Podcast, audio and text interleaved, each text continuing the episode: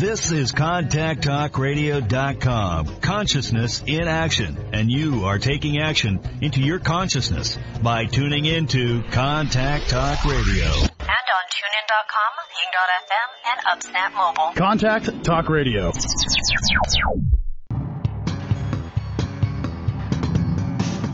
Hey, this is Al Cole from CBS Radio, thanking you once again for taking time out of your hectic schedules to tune in to another fantastic weekly episode of Living Fearlessly with Lisa McDonald. Another shout out of wholehearted gratitude to Living Fearlessly with Lisa McDonald's corporate sponsors, Helton Honda, Forever, and Aha That. Your reviews, clicks, shares, downloads, feedback, and testimonials are always appreciated. Lisa's purpose and mission is to uplift you to fearless and to live more. To appear as a prospective guest on Living Fearlessly with Lisa McDonald or to connect with Lisa regarding her suite of products and services, you can reach Lisa at livingfearlesslywithlisa.com. So for now, hey, our fearless friends, here's Lisa living fearlessly with Lisa McDonald. Good morning, everybody. Thank you very much for joining me, rejoining me again on this lovely Friday morning. My name is Lisa McDonald, host of Living Fearlessly with the Contact Talk Radio Network. Listenership spans to 175 countries, 220 TV, radio, terrestrial satellites, and the potential for millions of iTunes downloads. Once again, we are joined by yet another phenomenal guest. So, who is my guest of this Friday? Well, what I can tell you is Andrea Owen is an author, global speaker, and professional certified life coach who helps high achieving women maximize unshakable confidence and master resilience. She has taught hundreds of thousands of women tools and strategies to be able to empower themselves to live their most kick ass life through speaking, her books, coaching, and her wildly popular podcast with close to 3 million downloads. Just wow. Andrea is the proud author of How to Stop Feeling Like Shit 14 Habits That Are Holding You Back from Happiness, which has been translated into 18 languages and is available in 22 countries, as well as her inaugural book, 52 Ways to Live a Kick Ass Life BS Free Wisdom to Ignite Your Inner Badass and Live the Life You Deserve. Her latest book, Make Some Noise Speak Your Mind and Own Your Strength, is coming out in August 2021, published by TarcherPerigee Penguin Random House. Andrea is a certified professional coactive coach, CPCC, from the Coaches Training Institute, a professional certified coach, PCC, with the International Coaching Federation. She recovers a coach as well as a certified Daring Way facilitator, a modality based on the research of Dr. Brene Brown. She holds a Bachelor of Science from California State University in kinesiology with a specialty in health science. Andrea has been featured on the Huffington Post Live, xoJane.com, NBC, and entrepreneurs.com. Andrea has hosted many workshops for girls hosted by Dove's campaign for Real Beauty, whose efforts inspire and empower women and girls to live confidently and change the world around them. In addition, Andrea has been sober for close to a decade and is active in the world of recovery. When she's not juggling her full coaching practice or writing books, Andrea is busy riding her Peloton bike, chasing her two school age children, or making out with her husband, Jason. She is also a retired roller derby player, having skated under the name Veronica Vane. Wow, is there anything you haven't done, don't do? Do you have a day I'm off? Tired. Oh like, oh my God that is such an amazing, impressive repertoire. So, welcome to Living Fearlessly, Andrea. How are you this Friday? Oh, thanks for having me, Lisa. I am fantastic. I'm excited to have this conversation with you. Well, I'm super excited to have you on. And I just want to say uh, what an honor, what a pleasure. And I just want to commend you not only on your sobriety, your recovery, um, but just the ways in which you've taken everything that you've had to push through, plow through yourself, but you've made it work in terms of paying it forward and being of service to the collective. So the ways in which you continue to show up, not only for you and your family, but for everyone around you in the world, I just want to say thank you. Totally impressive. Oh, thank you. Thank you so much for that. I appreciate it. So let's start with the inception of your journey because I mean you you're pretty multifaceted, multi-diverse mm-hmm. type woman. Um, you wear a lot of hats, you're juggling a lot of balls. Um, when was it that you came into your own in terms of knowing that this was exactly the path that was intended for you? Well, I heard about life coaching way back in 2002. And th- this was very much as life coaching as an industry. That was when it was in its infancy. And I had never heard of it previously. And I told my husband at the time, this is my, my first husband. I act like I have five husbands. I've actually only had two. I, still, I still have the current one. But it was my first marriage and I, I told him this sounds so awesome and, and something that would be right up my alley. But i do think that to be a great life coach you would need some life experience. And i was only 27 at the time and i didn't have a whole lot of life experience. Lo and behold two years later the universe delivered as my husband my then husband and i were talking about conceiving our first child we'd been married for a few years we um, he decided to have an affair with our neighbor and essentially live a double life and got her pregnant and he left me for her. Oh and I was like, holy shit.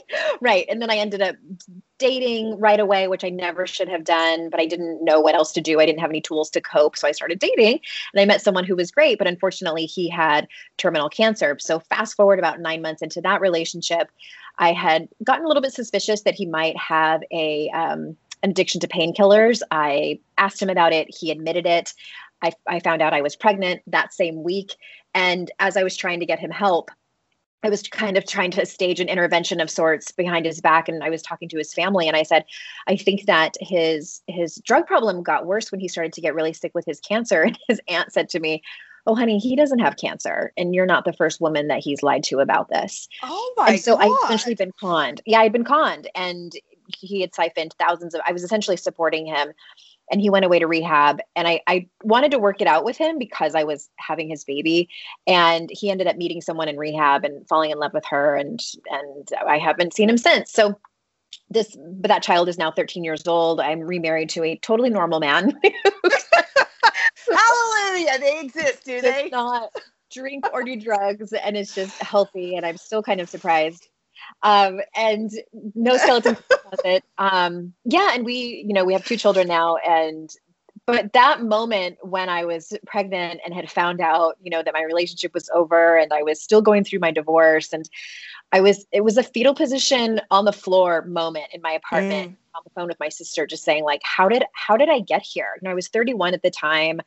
All my friends were having children and having babies, and or you know, married, and I just was ashamed of where I had ended up, but also feeling like, okay, is it me? Like, I know that the, the men in my life had done some pretty terrible things, but I had to take radical responsibility for my stuff. And that's really where the journey began. Fantastic. Well, I appreciate you being so vulnerable and candid about that because, of course, this is always the stuff that I think is more what resonates with the listening audience because when I when I just talk about the accolades as I plug in the bio and people see that you're this accomplished and you know you're full throttle, you're kick ass, you're all these things, a lot of people think, oh well, I can't relate to that, and they forget that you're a human being and you're on the human spectrum of emotion and you've gone through things in your life trials tribulations and likely continue to but you have this way of recalibrating yourself not letting it dictate or, or dominate your life. And you've made that work not only for you but you've made it work for the people that you interface with. So I, I really appreciate for the benefit of the listening audience and the podcast subscribers that you kind of humanized your story there. So thank you very much for that andrea Oh yeah, I mean, I don't ever want people to think that that I belong on some kind of pedestal. Like, do I have a lot of privilege? Absolutely, I do. And I faced a lot of heartache, and it really came down to what it what did I want to do with it? And I was so blessed that I had the resources to be able to heal. And yeah, and that was all 14 or 15 years ago. So it's been a, it's been a journey.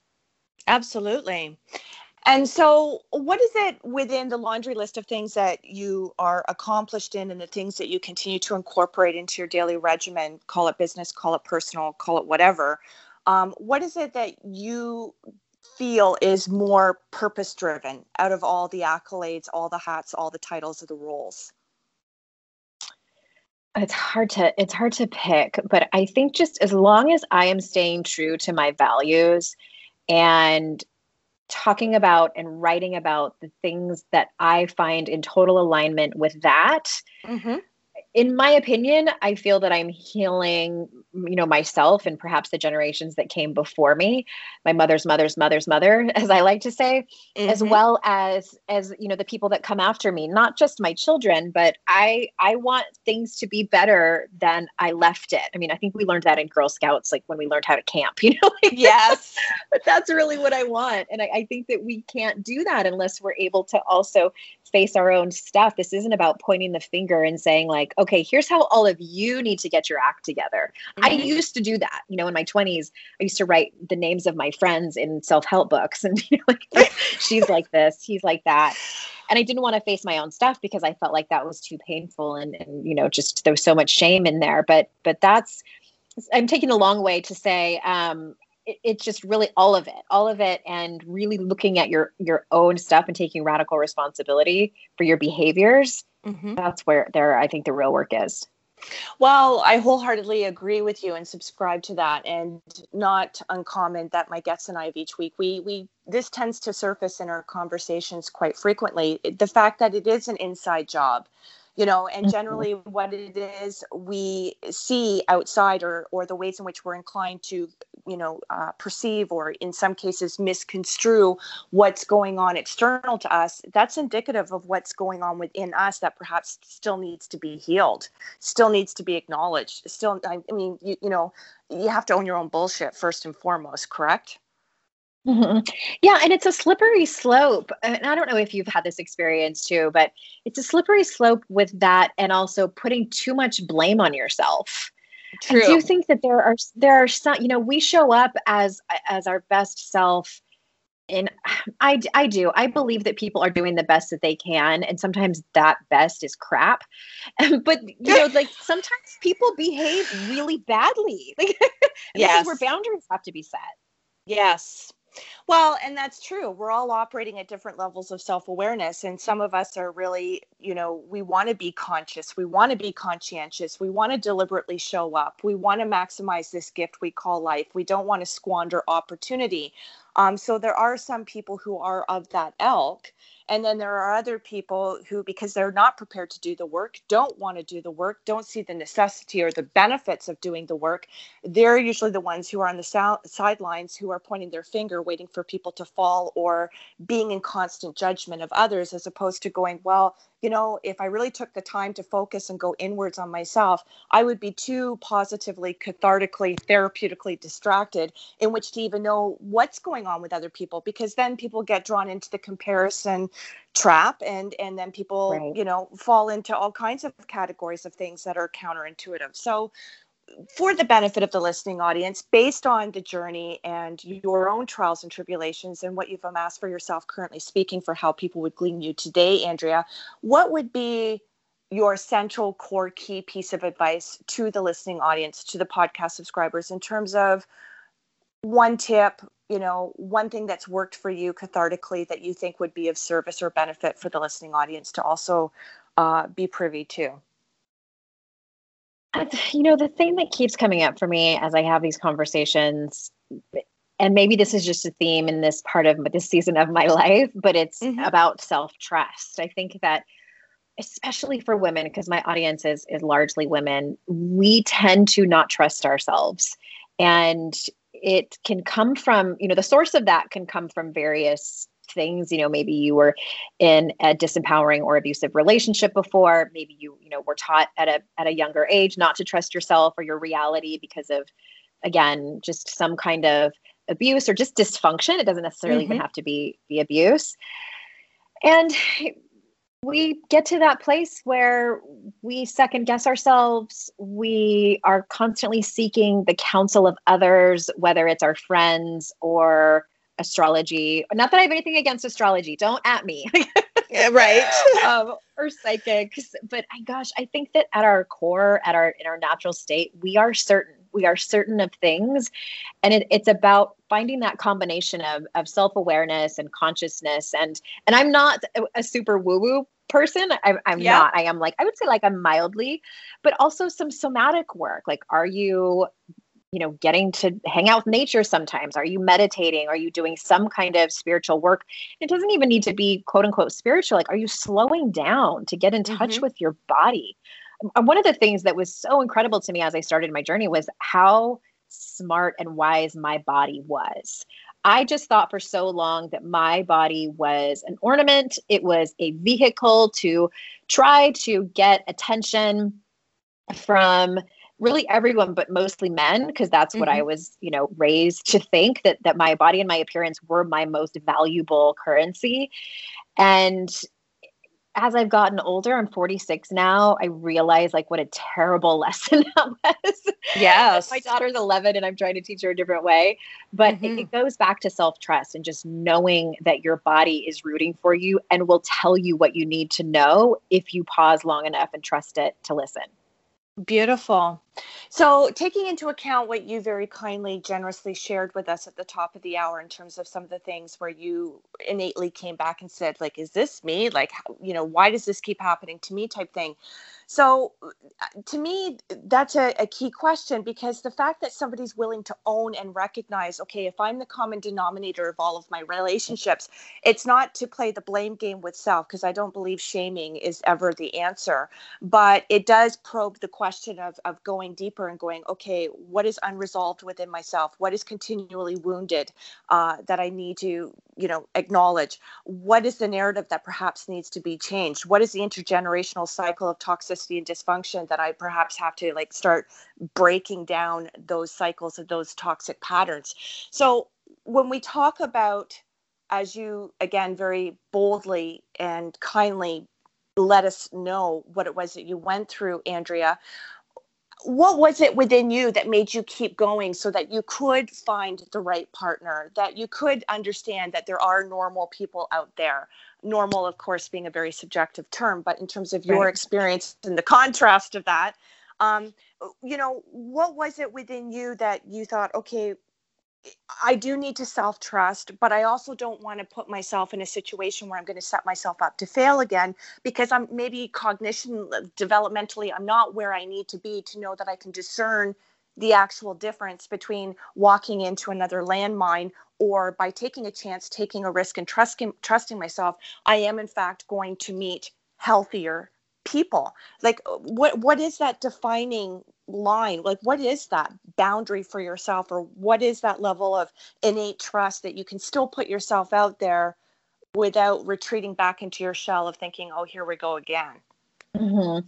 Well, and sometimes I do do that. You know, like yeah. I'm a human at the end of the day. Like I still fall back on old patterns. And the difference now is that I notice very quickly when I fall into old patterns of thinking or old patterns of behaving. Whereas mm-hmm. before it was just on autopilot. And I, I think the thing that has helped me the most, and I don't know if I'm answering your, your question the way you were um, framing it, but the thing that came up for me is curiosity. And this is why I think I was such a huge fan of, of life coaching when I first heard about it, because it's not prescriptive, even though mm-hmm. I do mm-hmm. tell people what to do sometimes. but I'm very upfront. I'm like, this right. is how my coaching style is. But just the the amount of questions asked and learning how to ask an open, curious question, I think has been one of the most transformational tools for me ever. It's not about labeling your behavior or your choices as right or wrong, bad mm-hmm. or good. It's about just getting curious about it. Why why was I tolerating poor behavior from my partners? Why was I allowing myself to be treated like a secondhand um, citizen? Was there something that happened in my childhood? Was it something that happened culturally that taught me that that was okay? Why did I believe that things would get better when the evidence was telling me over and over again that it would not? So again, like it, it's it's hard to not go into a place of self blame, like you like you mentioned, and say, you know, I'm just a, a weak person and I just was stupid. You know, for for a long time my my negative narrative was stupid girl. Like how could I have been so stupid to not know better. I was mm-hmm. not a 15 year old girl. I was a grown woman. What happened? And so I really had to learn so much self compassion along with the curiosity and understand. And believe me, Lisa, like this came with lots of therapy. I didn't just oh. like wake up and I'm like, I think I'm just going to try on self compassion. Lots right. of coaching, lots of therapy and and really uh, understand and accept that I was doing the best I could with the the very little to no tools that I had and i can now look back and and look at especially those two men that i was in relationships with as the biggest teachers of my life that to me was the universe handing me a lesson that it was trying to tell me long before that I just didn't want to want to listen. Mm-hmm. I wish that I didn't get to have to be hit over the head, but hey, it makes for really great content in books and when I'm telling stories on stage people's mouths fall open. Um, but yeah, that it was it was curiosity mixed with lots of self-compassion is the short answer. Beautiful. Well, I love that you added the self compassion component because that is so pivotal. That is so key because at the end of the day, it doesn't matter what your infrastructure of support is. It doesn't matter if you're married to the most supportive, you know, partner. Uh, it doesn't matter who your coach is. It's the fact that you're with yourself 24 7. So you take away the cheerleading team, you take away the, the roster of support, you know you've really got to show up for yourself. And i say this all the time even in my content you know it's a, it's an ad lib like be your own hero be your own shero be your own leader be your own best friend. Because if you can be all that for yourself it you know then then your success your results your self-worth nothing is contingent on who's there for you not there for you who supports you doesn't support you who rises who doesn't rise. At the end of the day if you're not rising for yourself it doesn't matter who else is rising for you so called on your behalf. You got to do it mm-hmm. for yourself first and foremost. You said something that was also interesting that I think denotes, you know, a little bit more um, discussion on. So when you talked about, well, you know, I, I wasn't a 13 or 15 year old girl, I was a 27 year old woman. Well, it's very important that we not, I believe, get caught up in chronological age because oftentimes when we're talking about deep seated traumas or scars or events that have shaped us, molded us, whether it be for the better or for the worse, uh, we sometimes tend to get stuck in that chronological age of when that particular event happened to us and then we still play out that narrative regardless of what age we are until we have in fact embarked upon the healing journey and the process. So i want to say that for the benefit of the listening audience because there are a lot of people who optically would appear like they're emotionally immature or they lack emotional intelligence but oftentimes the wound that they're still struggling grappling with or they feel conflicted by it's one that took place at an earlier stage in their life that remains unhealed. So right. I just want to yeah and I want to say that to you too to to give yourself permission to continually not be judgmental of you based on an age, you know, specifying no, age. To clarify, I was I meant that like my negative self-talk was saying Got it. That was my negative self-talk saying you should have known better because you were a grown woman. Like right. you weren't a teenager. Like it would have been okay for a teenager. That was my negative self-talk. So yeah. I had to get to a place where I recognize that for what it was. I wholeheartedly agree with you. We're on the same page with that. Yeah. but and yeah, I, my negative and I and as one coach to another, as one coach to another, I knew that that's what you meant in terms of putting it in the category of your negative self-talk. But for the benefit of the listening audience who aren't completely immersed necessarily in our realm of what we do and speaking the jargon. I wanted to do that as a, a clarifier for them. Good point. Yeah, and you and I both talk really fast, so yeah, we do. Good cadence. Good way to unpack a lot of material in a finite period of time. So, um, let's talk about this book that's upcoming in August, and and and can we talk about in what ways it might be similar or it might differ from the other books that you have also equally successfully put out? Yeah so my, my first book 52 ways to live a kick-ass life it was it is 52 chapters and it's just sort of short wisdom nuggets sort of a, mm-hmm. a kick in the pants if you if you like that type of of reading of nonfiction reading my second book how to stop feeling like shit was was 14 sort of coping mechanisms or habits, if you will, that I saw over and over again with the the women that I work with. There have been um, plenty of men who have read it, who have come to me in my DMs or at speaking events and said, "Thank you for writing it. I, I um, found it very helpful." But it's things like perfectionism, overachieving, isolating and hiding out, people pleasing, those sorts of things, and and it is prescriptive it's it's like you know here's here are some exercises to to try to change your behavior and this book came from from really listening as I always do to my audience and then also looking at what was happening socially. You know, in 2017 we had the Me Too movement and Time's Up.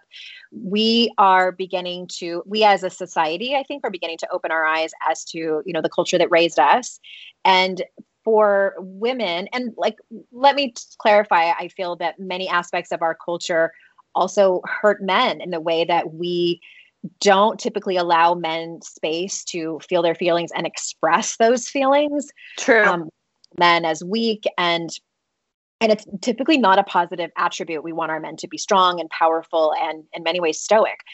So, and for women, we, as I as I briefly mentioned earlier, we learned very early on that our best and you know currency is our body and our appearance, and that it is one of our primary jobs to make everyone else comfortable and to be as accommodating as possible, to not make a lot of noise, to not take up a whole lot of space. And I saw this as being the root of a lot of the insecurities that the women that my clients come to me with. You know they're afraid to speak up and set a boundary. They're afraid to ask for a raise. Some of it is logistics. They're not sure what to say but a lot of it is just fear. It's just mm-hmm. good old fashioned fear and so that's how the book was born is that I, I i said to myself i can't keep talking about these problems without pointing out the elephant in the room, and that is the culture that raised us. And that we need to sort of unlearn all of these thoughts and beliefs and behaviors that we've been taught so that we can go out and set the boundaries, ask for the raise, ask for what we want, et cetera, et cetera. Beautiful. And so where can this uh where can the book be found, Andrea? After August 31st, it's um, wherever bookstores, wherever books are sold, also online. And if AndreaOwen.com slash noise, there's lots of free bonuses. We created a workbook because I ask over 250 questions in the book to the reader. Wow. I'm making them work. But no, yes. that goes back to what I was saying, how much I love questions and I love yeah. people to get curious about their own life and their own behaviors. And so there's a free downloadable workbook so people can can answer those questions. Um, AndreaOwen.com slash noise. Fantastic. And in light of COVID, uh, you know, I know a lot of us were already taking business online pre COVID. Um, but when it comes to book launches, speaking engagements, things of that nature, I mean, things are starting to lift, things are starting to open up now as, as a eh, result of how many people are now getting vaccinated. So, mm. are, are you going to be back in bookstores doing book signings? Are you going to be back on the global stage in actual venues and, and providing the normal previous ways in which you conducted business, or is it still going to be online primarily? God, I hope so. Um, I don't know about you, but I I miss people. I miss being around people. I have yeah. a couple of speaking engagements coming up this year, and that are in person. And you know, it's interesting. The publisher said that it's too early. You know, you and I are having this conversation in June, and they said just hold off. We're not sure about in person book events.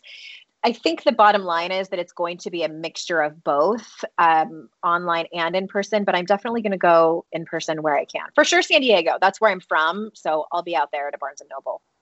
Fantastic. Well, congratulations on all of that. And um, do you already have, a, although this book has yet to be launched, because I know you're A type and your imagination's always going and you're, you know, perpetually curious. Is there another book inside of you right now that is also going to be birthed at some point?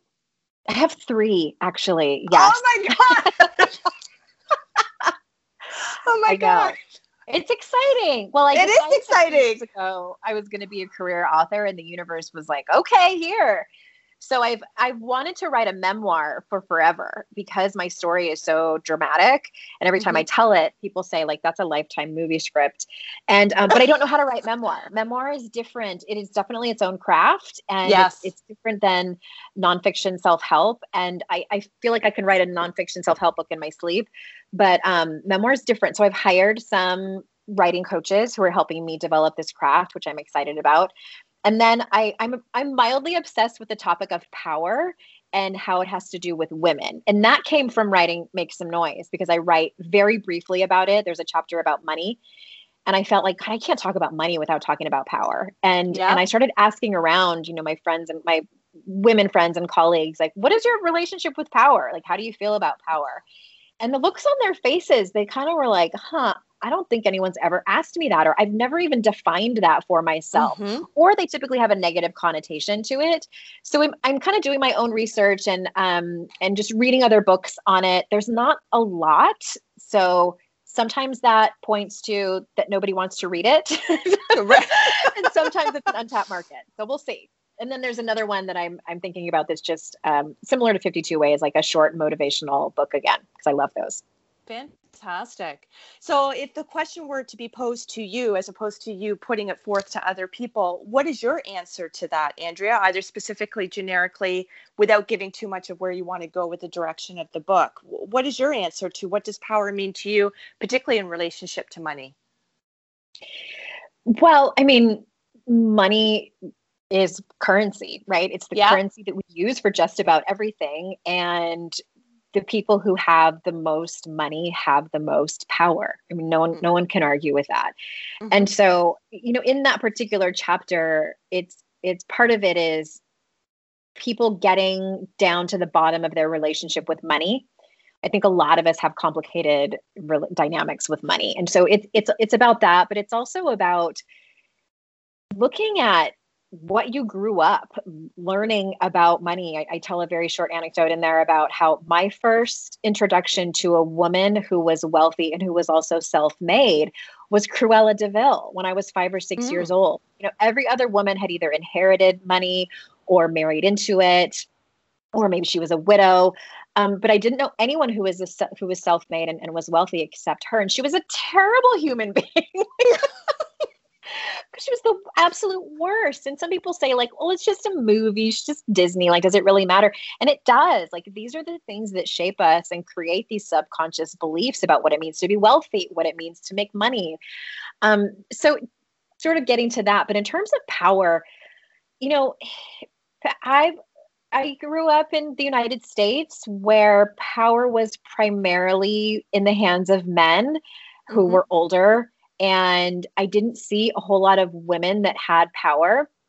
And when I did, they typically weren't very nice and they mm-hmm. weren't doing fantastic things with it. Um, you know, of course, we have people like Mother Teresa and you know Princess Diana, but mm-hmm. just there was this very specific sort of avatar of of what that looked like in terms of leadership. But I really love the work. Um, I don't even know if you would call it work, but Brene Brown talks about, and I don't, I think this she's great. This, yeah, I'm I'm certified in her work, and she's just fantastic. And and she has a PDF. If anybody is interested in it, if you just Google Brene Brown power with PDF, mm-hmm. Mm-hmm. she talks about power with versus power over, mm. and the definitions are so important, I think, for people to not just read, but to understand completely that power can look different than it currently does. So that's a very long way of me saying my mild obsession right now with power is is how can I help people create more of it in their own lives, basically share it and mm-hmm. to me, that's what empowerment truly means. It's not just about empowering yourself, but it's helping other people empower themselves. Bingo. I don't even like saying that I empower women. I don't. They empower themselves. I just sort of like point to things. yeah. I'm like yeah. the traffic the traffic director. And so they can empower themselves. Like that's that's how I like to talk about power. Love it. Well, and that's really what it comes down to, I believe, in the realm of leadership. It is about empowering other people to empower themselves, uh, giving people the tools in which to be successful on their own so that they can do what they learned from you, which is pay it forward, you know, get it going down all age groups, all demographics, all people from walks of life, you know. Um, because the more empowered we all are, the more we truly show up as a global community. We want to not only thrive in, but we want to be the example for what we want our children and our children's children to embark upon and see that example and know that it can be done and, and know that we can be cohesive and um, and and you know regardless of men women whatever getting away from all of those labels and just you know embrace it. Call it abundance. I don't care what color your skin is. I don't care what you come from in terms of homelessness or intergenerational poverty or whatever. We know the people who have lived through uh, the times in their life where, I mean, Tony Robbins, Oprah Winfrey, all of those things. I mean, once upon a time, they were not the giants that they are today, but they believed in themselves. They latched on to where they could get the lesson, where they could get the role model, where they could get the teaching, and they made it work for themselves. And they made it work for themselves in such a way that it just energetically transmuted and caught on with everyone else. And now it's like, yeah, okay, thanks for being that tangible, walking, talking, breathing example, because if you could do it once upon upon a time for what you came from, humble beginnings or worse, then I can do it. You know, like that's what it's all about. And um, I was going to go off in a different direction. Oh, I think it was Jack Canfield I had on my show. Um, so CEO, founder of the whole chicken soup for the Soul series Empire, and I believe it was him. And he said, you know, in terms of people's relationship with money, if if you were an asshole without money, you're going to be Mm-hmm. Ma- magnified as a bigger asshole with money and and and conversely if you were a nice kind generous person with money that's just going to magnify and intensify your ability to continually dole it out and be of service and be generous and uh, you know and be philanthropic and all of that with money so it is really changing the paradigm on on what we think about and you're quite right it is currency currency is energy you know so if you're going to hold yourself to a certain standard or level when it comes to self-worth self-esteem self-perception all of those things you can't exclude money it, it's part right. and parcel of it so what does living fearlessly mean to you andrea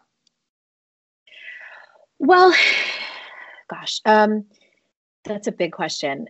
I well, first of all, I think, and and and I, I'm sure you agree with me. Like everybody has fear. Um, it's it's really what we do with it. Yes. yes. and uh, you know, do you want to let it rule your life and be in the driver's seat, or do you want to use it as information? Mm-hmm. So living fearlessly for me means a lot of what I wrote about in, in this book is is making noise. In my opinion, women's empowerment is an act of rebellion because we are pushing back on on a lot of society's sort of you know proverbial boxes that they have tried to put us in. And and and for men as well. And and i think that living fearlessly is about it's about making noise. It's about standing up for yourself. And mm-hmm. and I mm-hmm. know that sounds very cliche in our industry, but boundaries, geez, boundaries are hard. Boundaries, I feel like are PhD level personal yes. development. When you can set a healthy boundary, and boundaries are not being aggressive, getting in someone's face, they are not an ultimatum um, it, it, it's a hard conversation is what it is. I can't tell you how many times i've heard but i don't like conflict. And i i try really hard not to roll my eyes. Like nobody likes conflict. Uh, like if you if you like conflict you're an asshole. Like i don't want to hang out with you. If you are someone who's like list of hobbies conflict no. Stop saying you don't like conflict and and call it what it is. It's a hard con- it's a hard uncomfortable conversation that's yeah. going to make your stomach hurt. And it is necessary. And typically, these hard conversations are no more than five minutes, but we make them out to be this humongous, you know, hours long conversation. And usually they're not.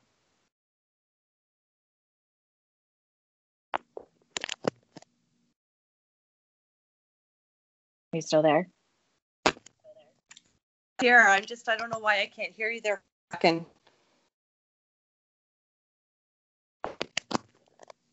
You there, Andrea? Yes. Okay, perfect.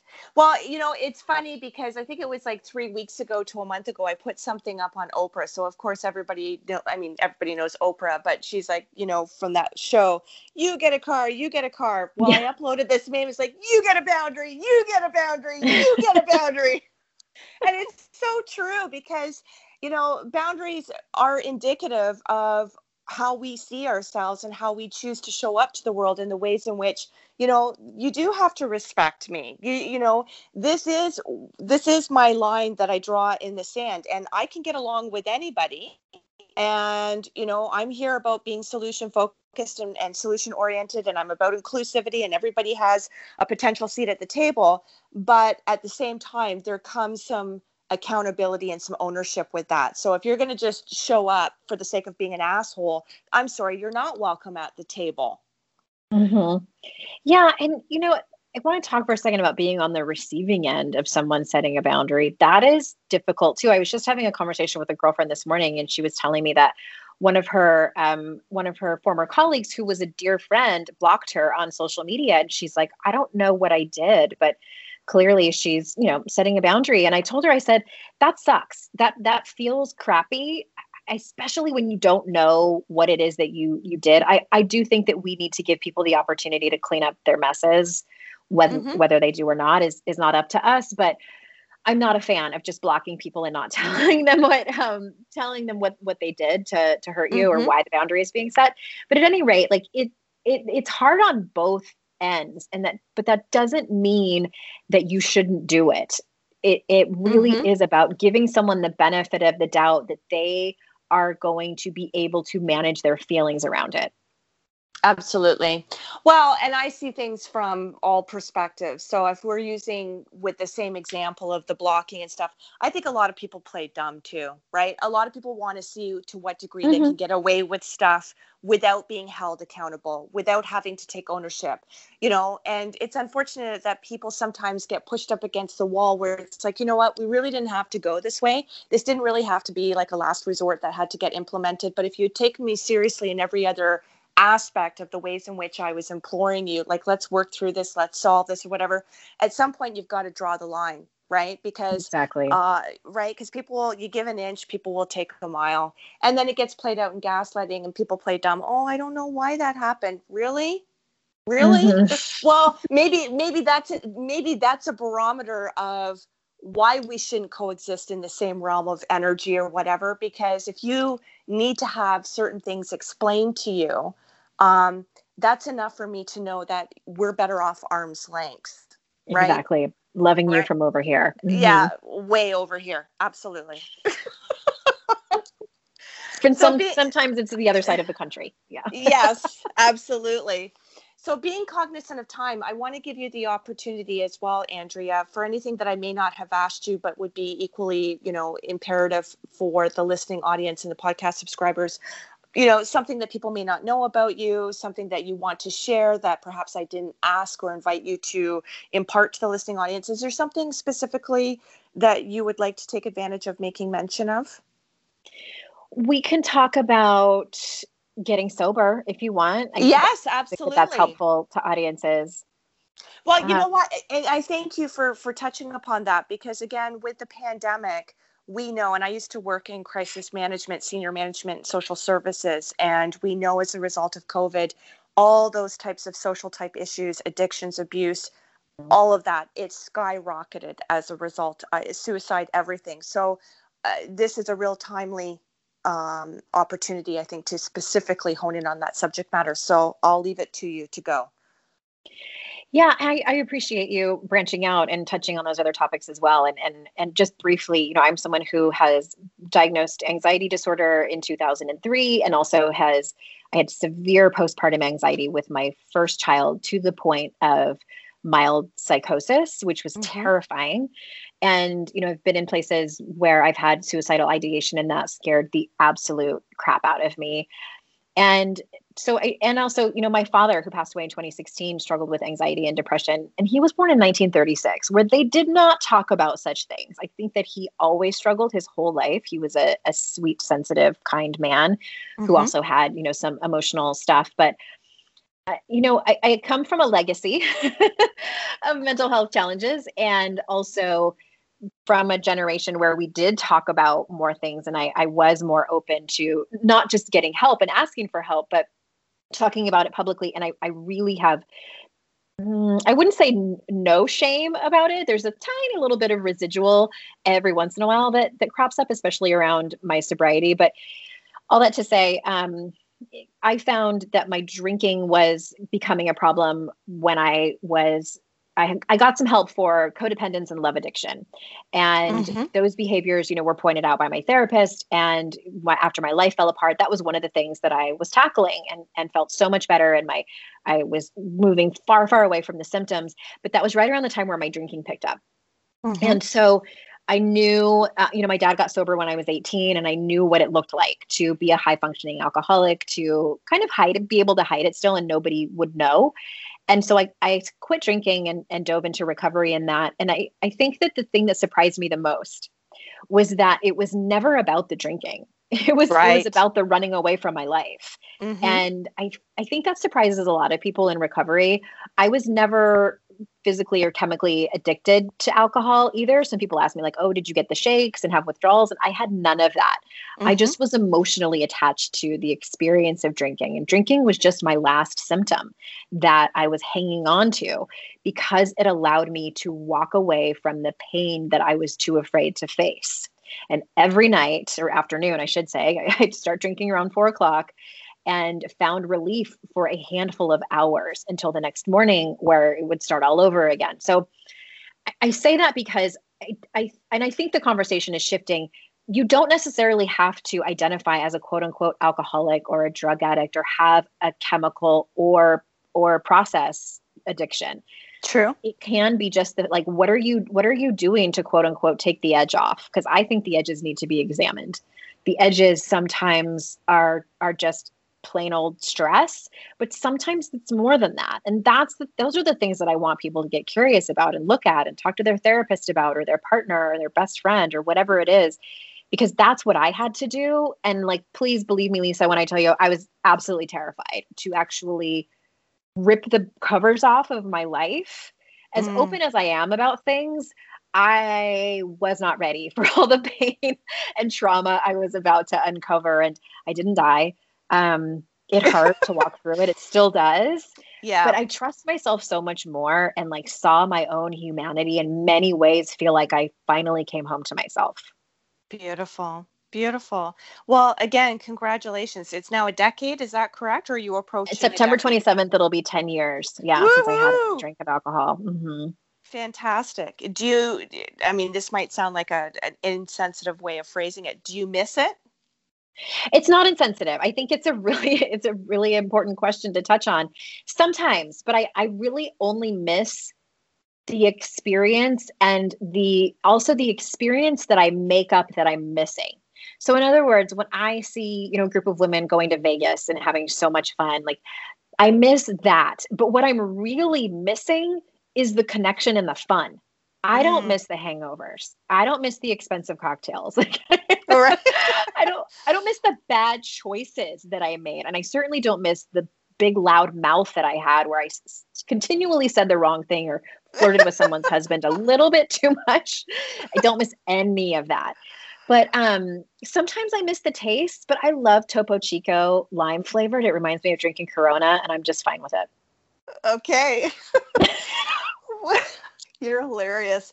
Well, and, and I think too, because, and we touched upon this in different ways throughout the segment of this interview, um, you know, jargon is so key. So rather than, Because when you hear about addictions, oftentimes that becomes um, synonymous with so-called coping mechanisms when really it's it's escape mechanisms mechanisms right? Because when we're embarking upon that it's not like we're looking to cope. We don't want to cope with an addiction.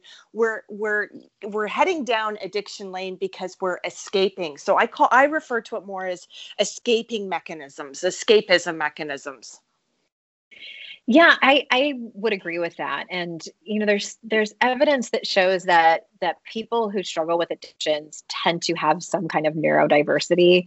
That's why I think it's so hard for people who don't at all struggle with addiction to understand what we go through. And they think that it's, um, you know, some people think it's a it's a moral failing. You know, why are we choosing to be this way? And it's complicated. It's, it it's super complicated and and we don't have to go down that road too much, but but I really I agree with you that it's it's it's a way of just for me the way I always describe it what I always go back to is I was just trying to run away from my life because I was too terrified of what I was going to see. Mm. Mm. And it well, worked for a little while yeah. until it didn't. Until it didn't. Yeah until it didn't. Well, I just want to say that I'm really grateful for the choices that you came to make within yourself on your own and understanding how much yummier your life could be, knowing that you are a gift in itself and you've just got so much to give, so much to share, so much to impart to the collective. And for what you were able to unpack here, Andrea, with my listening audience uh, in a finite period of time, we covered a lot of ground. And I'm really really grateful for the gift of your time. Um, I really appreciate to what degree you were so revealing. Um, you opened yourself up. And again, this is part of the demonstrated leadership. You know, if I can do it, you too can do it. Let's get away from not trusting ourselves. Let's get away from shaming ourselves. Let's get away from the things that we know are counterintuitive, that don't serve ourselves, because life is so, so short. And, you know, we don't want to do it playing small. We don't want to do it escaping we really just want to like live and and embrace the gifts that we've been given including the fundamental core gift itself, which is life. And for what you've amassed for yourself, for the life lessons that you've learned and committed to the process of unearthing for yourself so that you truly could show up as your best version of self for the rest of the world, your clients, the people who you know read your book resonate with your book your subject matters your your talks your everything. I just want to say good on you andrea. Thank you for staying the course. Thanks for doing the inner work and and thanks for being you. Oh thank you so much lisa. That was so so kind and i'm going to take that and put it in my back pocket. I appreciate it. You put that in your back pocket you put it in your bra you put it wherever you want andrea. i will so I just want to say thank you once again. And to the listening audience, I too want to thank you for taking the time out of your schedule for joining myself and my phenomenal guest of this Friday, Andrea Owen. Uh, I really encourage you to play back what she said. This is the great thing about podcasts. You can, you know, when you're shopping, you're doing whatever, you can multitask, you can put things on pause bring out a pad of paper and a pen, take notes, incorporate what Andrea's had to say, or even better yet, reach out to Andrea. She's a wealth of information. And of course, you only got a little sliver of that in today's podcast interview. So I want to thank you, very clear, exceptionally clear on my purpose, which is to uplift you to fear less and to live more. Until next Friday, when we're joined by yet another phenomenal guest, I want to wish you all my very best. Love and gratitude to all of you and to you as well, Andrea. Thanks so much. Hey, this is Al Cole from CBS Radio, thanking you once again for taking time out of your hectic schedules to tune in to another fantastic weekly episode of Living Fearlessly with Lisa McDonald. Another shout out of wholehearted gratitude to Living Fearlessly with Lisa McDonald's corporate sponsors, Helton Honda, Forever, and Aha That. Your reviews, clicks, shares, downloads, feedback, and testimonials are always appreciated. Lisa's purpose and mission is to uplift you to fearless and to live more. To appear as a prospective guest on Living Fearlessly with Lisa McDonald or to connect with Lisa regarding her suite of products and services, you can reach Lisa at livingfearlesslywithlisa.com. And until next week, our fearless friends, this is Al Cole from CBS Radio telling you to be your own hero, be your own shero, be your own leader, and be your own best friend.